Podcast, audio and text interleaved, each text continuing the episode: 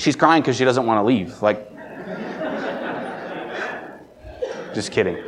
She probably started crying because I came up. Um, so, uh, how many of you have ever been watching uh, TV? You're, you're uh, scrolling through Instagram Reels for some of our older friends. Maybe you're on Facebook, and uh, you're going through and you see an ad, and, and, you finish watching the ad, and you think, man, there's no way that that product can work like they said it would work. How many of you you've been there before? Like you're watching, yeah, okay, like a lot of infomercials. Like there's no way that this is going to work the way that they like. If I buy this, I'm going to be extremely disappointed. I had one of those happen to me a while ago. I, I was scrolling on Instagram or Facebook. I was on something, and an ad came up, and you've probably seen this ad before. The, the guy comes up, and first of all, the, the guy that is on the ad, he's like ripped. He's jacked. Dude looks like he's been working out before he came out of the womb. I mean, he is like, he's ripped. And so he's like, hey, you want to look like me? And I'm like, yes, I would love to look like you. So I keep watching because he's going to tell me how I get to look like him. And, and then uh, he goes on and he's like, hey, are you tired of dieting? And I'm like, well, I don't really do it that much, but if I did, uh, yes, I would be tired of it. And he's like, Are you tired of working out in order to look like me? And I'm like, Yes, I don't want to work out anymore. If I could look like you and not work out, man, tell me what you're like, like selling. And so he's like, Well, all you have to do is buy this bottle of pills that I've created and if you buy this bottle of pills and you take one every day and you never have to work out again, you can eat as much pizza as you want. You, you never have to do another push up. Like you, you can just take this pill and you will look exactly like I do. And don't judge me. Every time I see that commercial, that, that, that preview, whatever you want to call it, I see it on Instagram, I see it on Facebook. I watch the whole thing every time. and, and by the end of the video, I'm like, I'm like sold. I'm like, okay, let's do it. I, I, every, and this happens almost every time I see the ad. I go to the website. I click on the product. Like I put it in my cart. I'm like, I'm a down. Like, let's go. I'm going to look like that guy. And I get to my cart and I'm like, hold on a second. This is not going to work the way I think it's going to. Like, I'm going to get this pill and I'm still going to look like exactly how I look like now because it's not going to do anything for me. And the reason I do that is because I think there is in all of us this desire to have something simple that can fix all of our problems. Right? We want that. We want there to be something in our life, something that we can take, some, something that we can put on, something that we can have that will just solve every problem. Like we never have to do, do any more work. I would never have to do a push up again. Like it, it would be great if I just had something that would solve the problem. That's not usually how it works. And there's a belief in Christianity today that takes Jesus and he makes him that pill. Where, where when you place your faith in Jesus, you come to faith in Him because God sent Jesus down to this earth. He lived a perfect life. He died uh, the death that we should have died. And, and then He rose again from the dead. And the Bible says if you place your faith in Him, He gives you life and life more abundantly. And so a lot of people believe that when you place your faith in Jesus, that, that He comes in like that pill and He just solves all of your problems. And so if you're a believer in Jesus, man, you'll never have any more financial difficulties. Wouldn't that be nice? Like, like if you're a Christian man, you'll never have another marital problem. You'll never have another prodigal. Like your life is going to be great because you have Jesus. And that's what, what, what a lot of people preach, that, that this prosperity gospel, that everything's going to be great as long as you follow Jesus. There's a group of people in Hebrews chapter 10 who believe differently. And they believe differently because they experience differently. So if you brought a Bible with you today, that's where we're going to be. We're going to be in Hebrews chapter 10. And I think from these people's lives, we can learn something about how we can respond to the hardships of this life. Because we all have them. It's been said, and I believe that in this room today, we have three different types of people. There's only three. We, have got some people who right now you're coming out of a hardship. You've gone through a very difficult place in your life. You've gone through a really difficult financial situation. You've gone through a really difficult uh, uh, uh, breakup. You've gone through a really difficult marital situation. And so right now, you're kind of coming out of that hardship. You're, you're coming out on the other side. There's some of you who right now in this room, you walked in today and you are in the middle of a hardship And for you, I just want to say, I hope you leave today encouraged. Because right now, you, you, you, feel like there's no way out. You feel like everything's ruined. Eh, you're in the middle of a hardship. And there's some of you, some of us, who you're not coming out of one necessarily recently. You're not in one right now. But what you don't realize is that you're heading into one. Because all of us experience hardships. Every single one of us do. And so, from these people in Hebrews chapter 10, we're going to learn how do we deal with those hardships. And if you don't know a lot about the book of Hebrews, the book of Hebrews, we, we don't know who wrote it really, but we know who it was written to. It was written to a group of Jewish believers, people who, who were uh, Jewish and then they've converted to Christianity. They've placed their faith in Jesus. And the writer of this book, he writes a letter to them because they're the old covenant people. They're the Old Testament people who have now placed their faith in the new covenant. But there, there's like a lot of difficulty because they're trying to understand how now the new covenant works, the New Testament works. They don't really get it. And so the writer writes to these Jewish people to explain, hey, this is how the old covenant worked, and this is how the new covenant worked. Or works. And so he's writing in the first couple chapters about how everything in the Old Testament pointed to Jesus. Because that's, that's the story of the Bible. The story of the entire scriptures is the story of Jesus. And so the, the whole Old Testament, it's pointing to him. And so in the first couple chapters, he's saying things like all of those priests in the Old Testament, they were a picture of a better priest that would one day come. The law itself, the 613 laws in the Old Testament, what they were was they were a picture of someone because human beings could not fulfill the law. It was a picture of someone who would one day come and fulfill the law.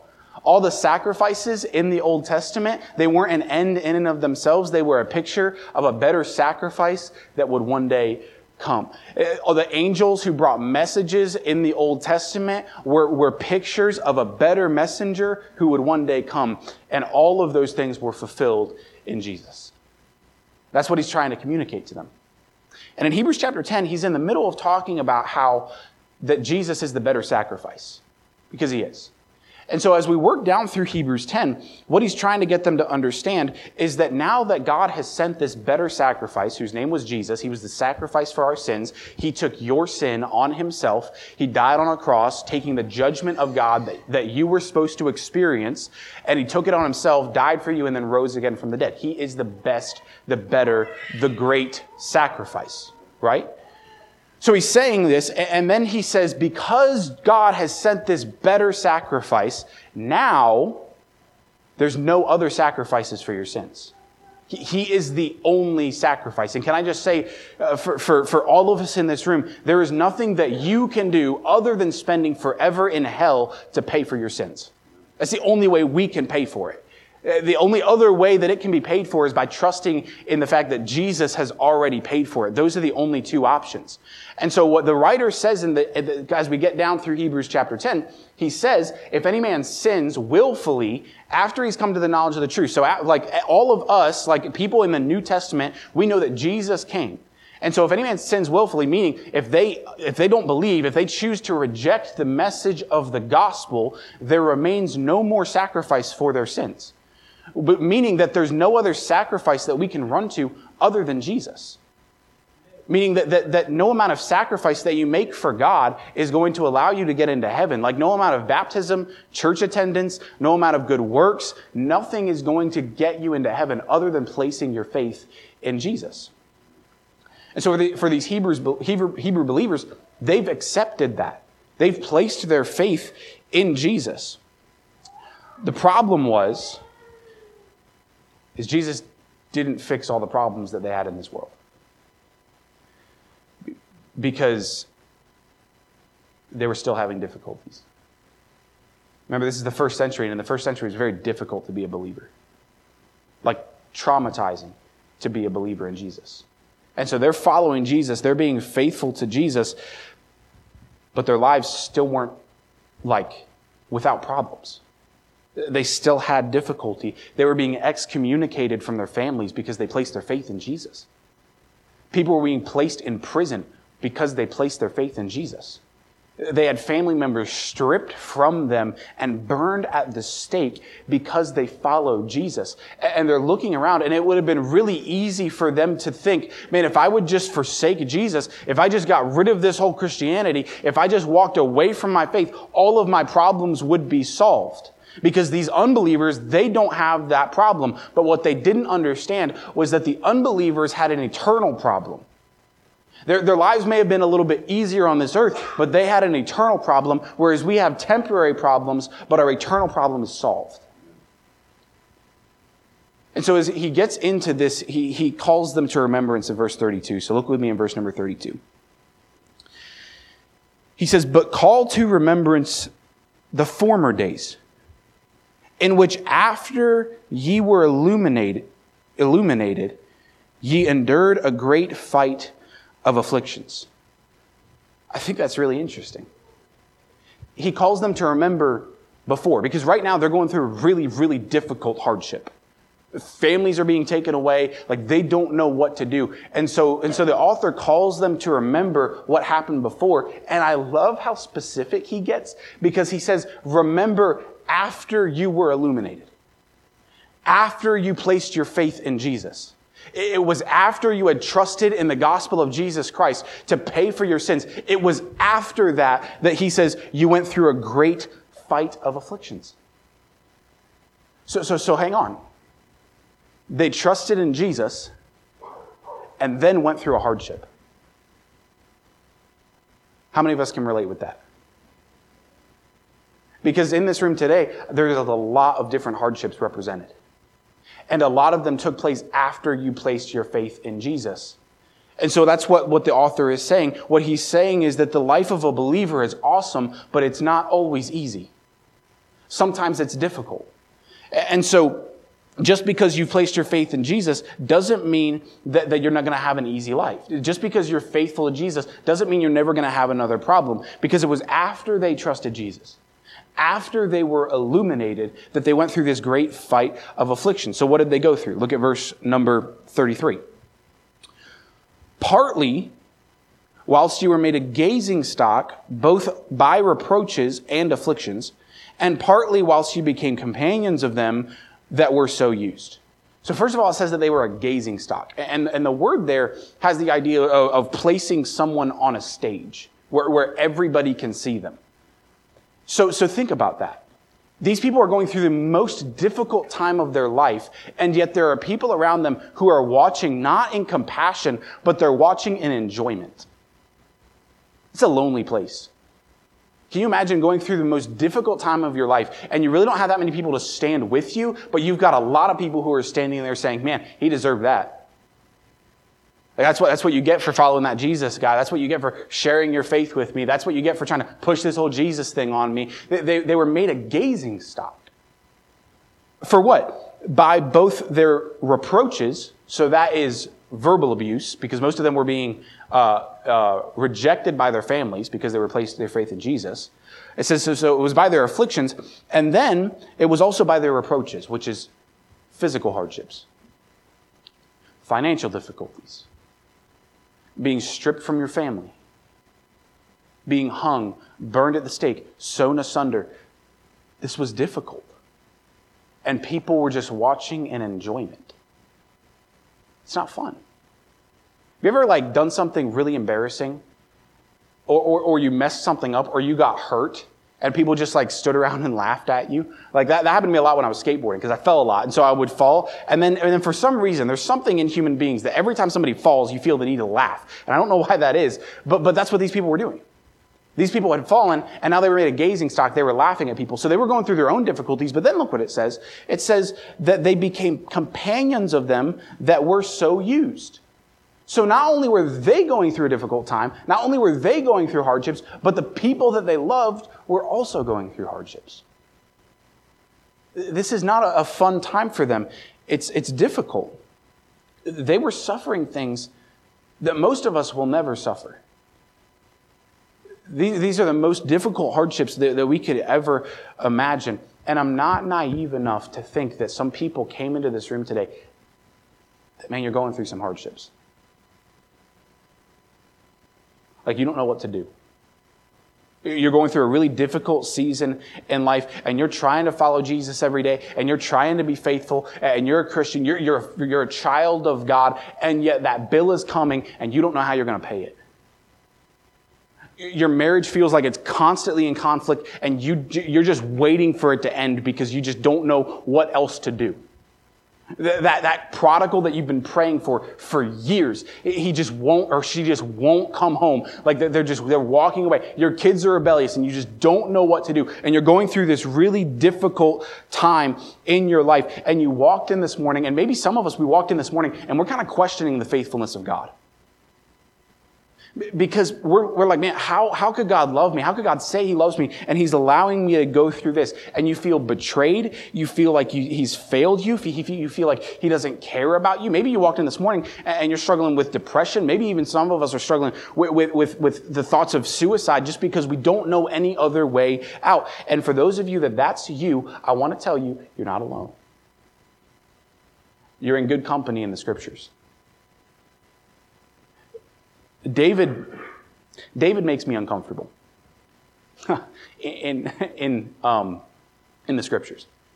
And the reason being is because he, in, in the Psalms, he says some things to God where I'm like, is he allowed to say that? Like, I don't think he was supposed to say that.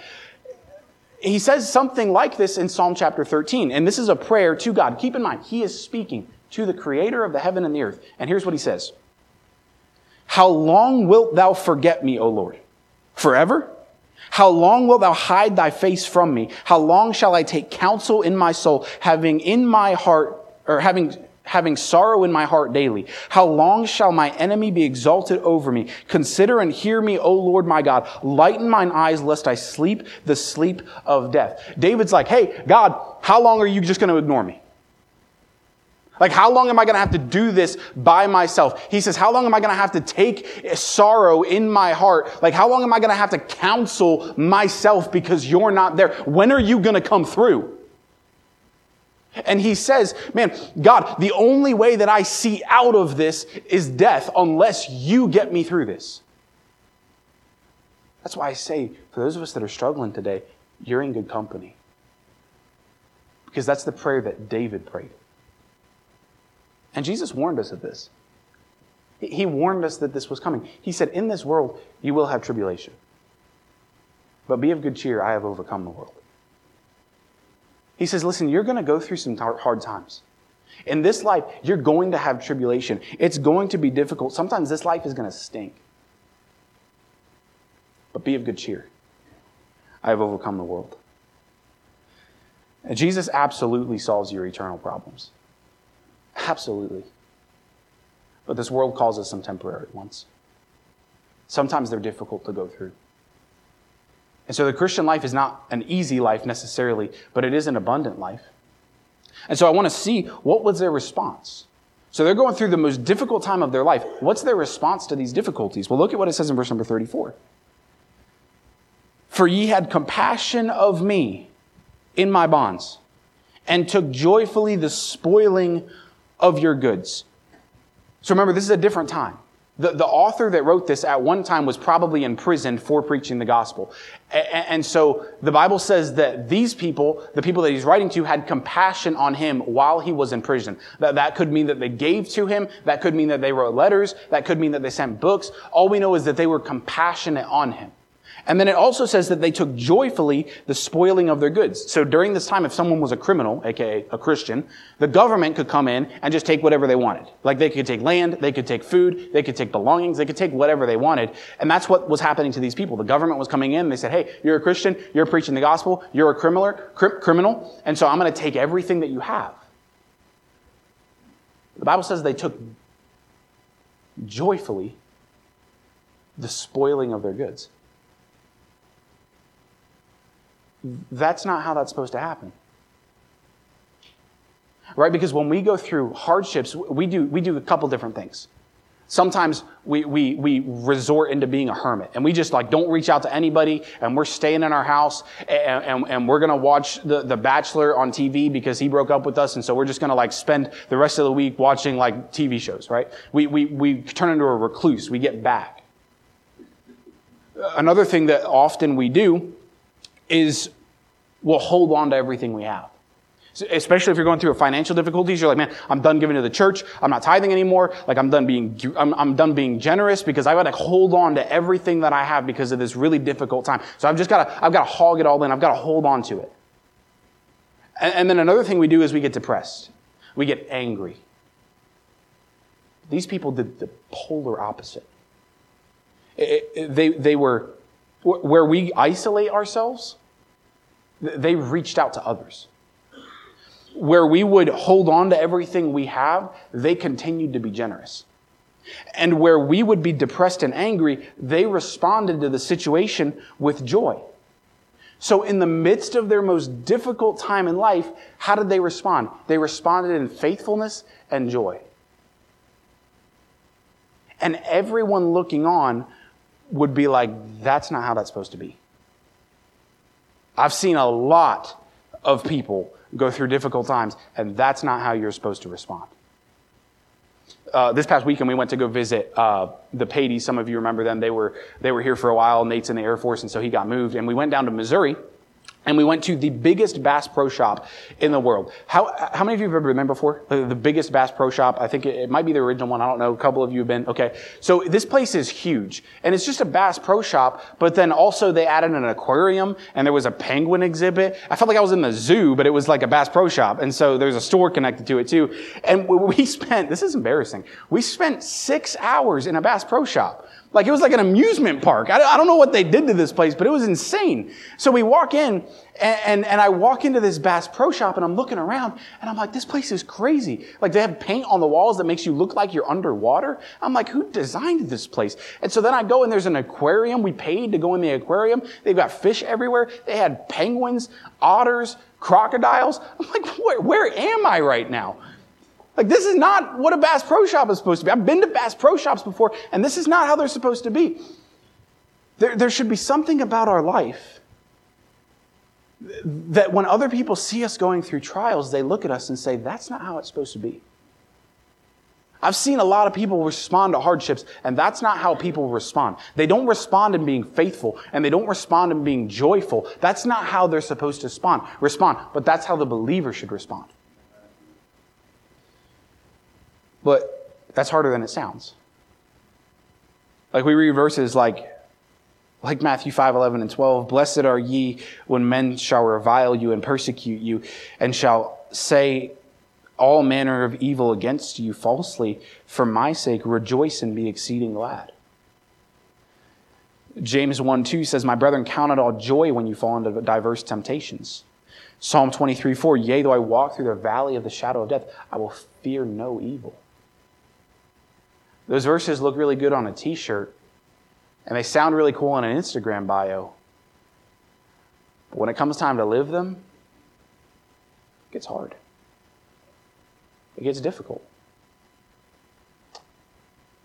So, in order to figure out how we respond that way, we have to look at what their motivation was.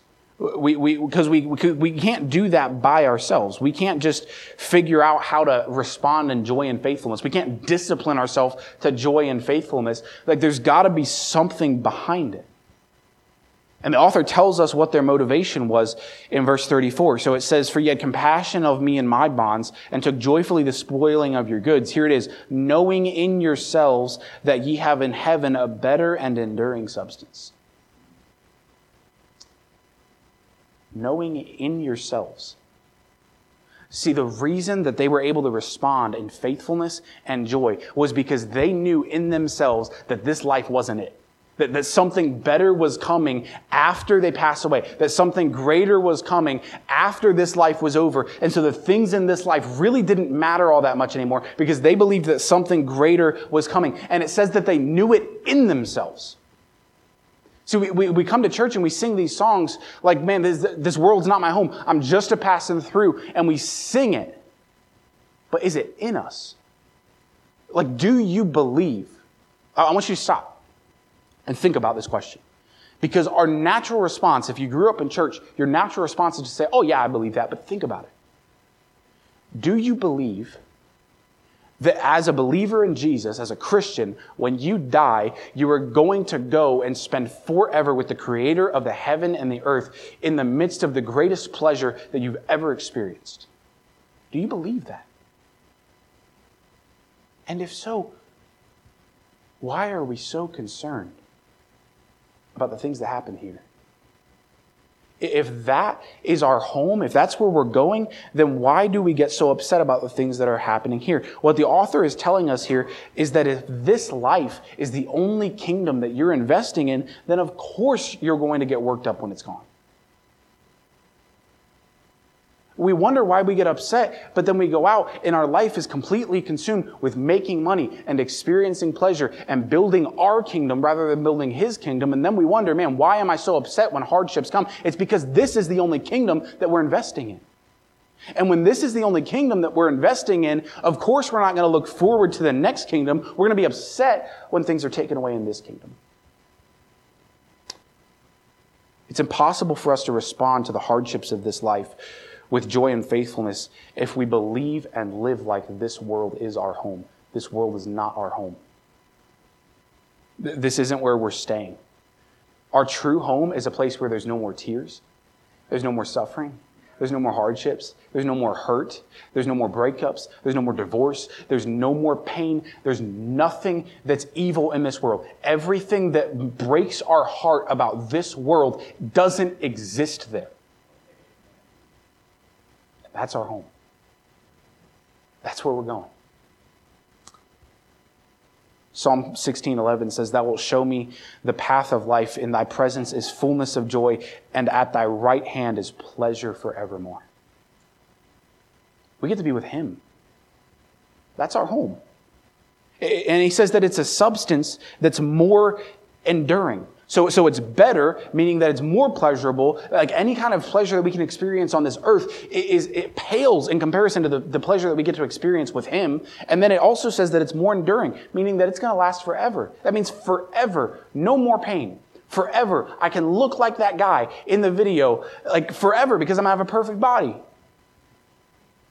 Forever. It's more enduring. And if that's our real home, then why are we so devastated when this home breaks?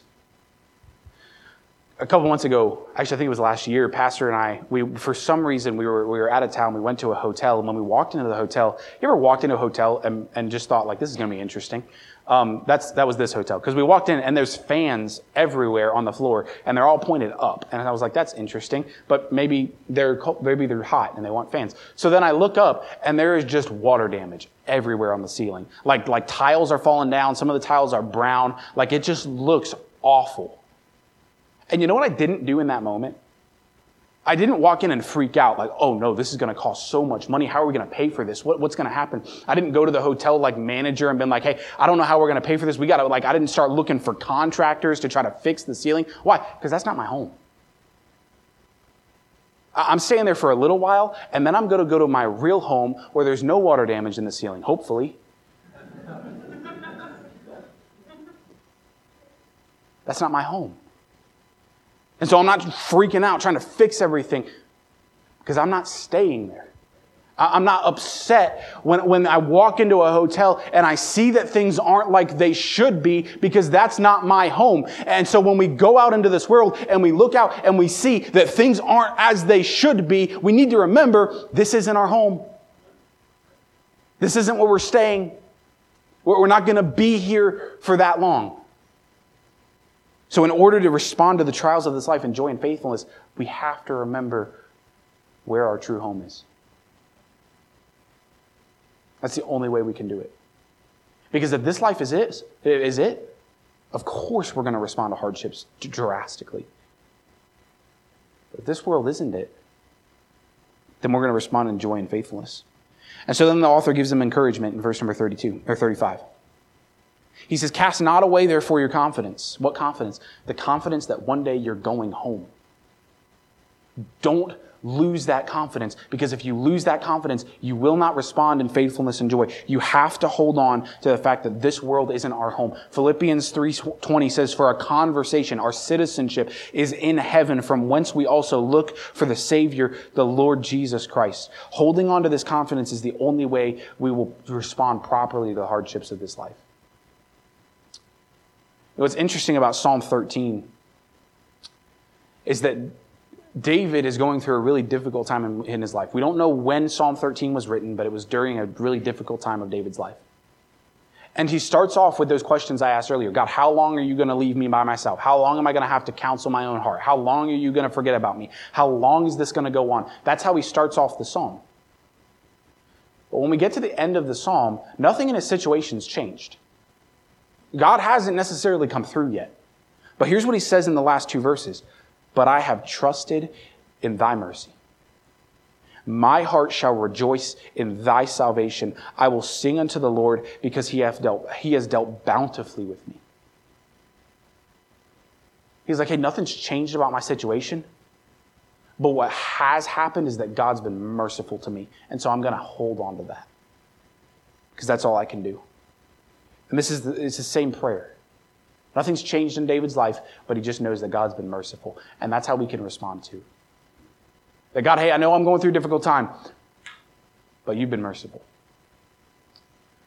Last year we went back home for a couple days. And uh, about two weeks, or about a week, we were with Gabby's parents. And when we were with them, uh, her parents and her siblings and, and me and Gabby, we went on a, a trip to the mountains and we did some hiking, and it was a lot of fun. And one of the hikes that we went on, we went down to this tunnel that was carved into a mountain. It was like a mile long. We had to walk through it. it and it took about a, a, mile, maybe a mile and a half to get down to where the tunnel is. And so we walked down there, we go through the tunnel. It was a, it was a really cool trip. And as we go into the tunnel, we're walking through and we start to hear some rain start. And when we get to the end, we realize that it is like pouring down rain, like hurricane weather. And so we're like, man, we've got to get out of here. But we had her niece with us. And if you know anything about babies, you know that they don't necessarily like to be wet. And so uh, I learned that that day. So we put her in this little backpack thing we have, and I think I carried her for a little bit, and then, and then Gabby carried her, and we're just, we're going through the rain, and she is just screaming because of this storm. Like there's, there's lightning, there's thunder, and she is just wailing because she doesn't want to be wet, and it's difficult. And me, as the man, I was like, man, we're just going to keep going. I'm not trying to console her. I'm just like, I'm gone. But, but Gabby was getting, she, she would get really close to her. And she would say, hey, Harper, it's going to be okay Harper, Harper, I know it's uncomfortable right now. I know we're going through this storm. I know it's difficult. I know you're cold. I know you don't like it, but hey, we're almost home.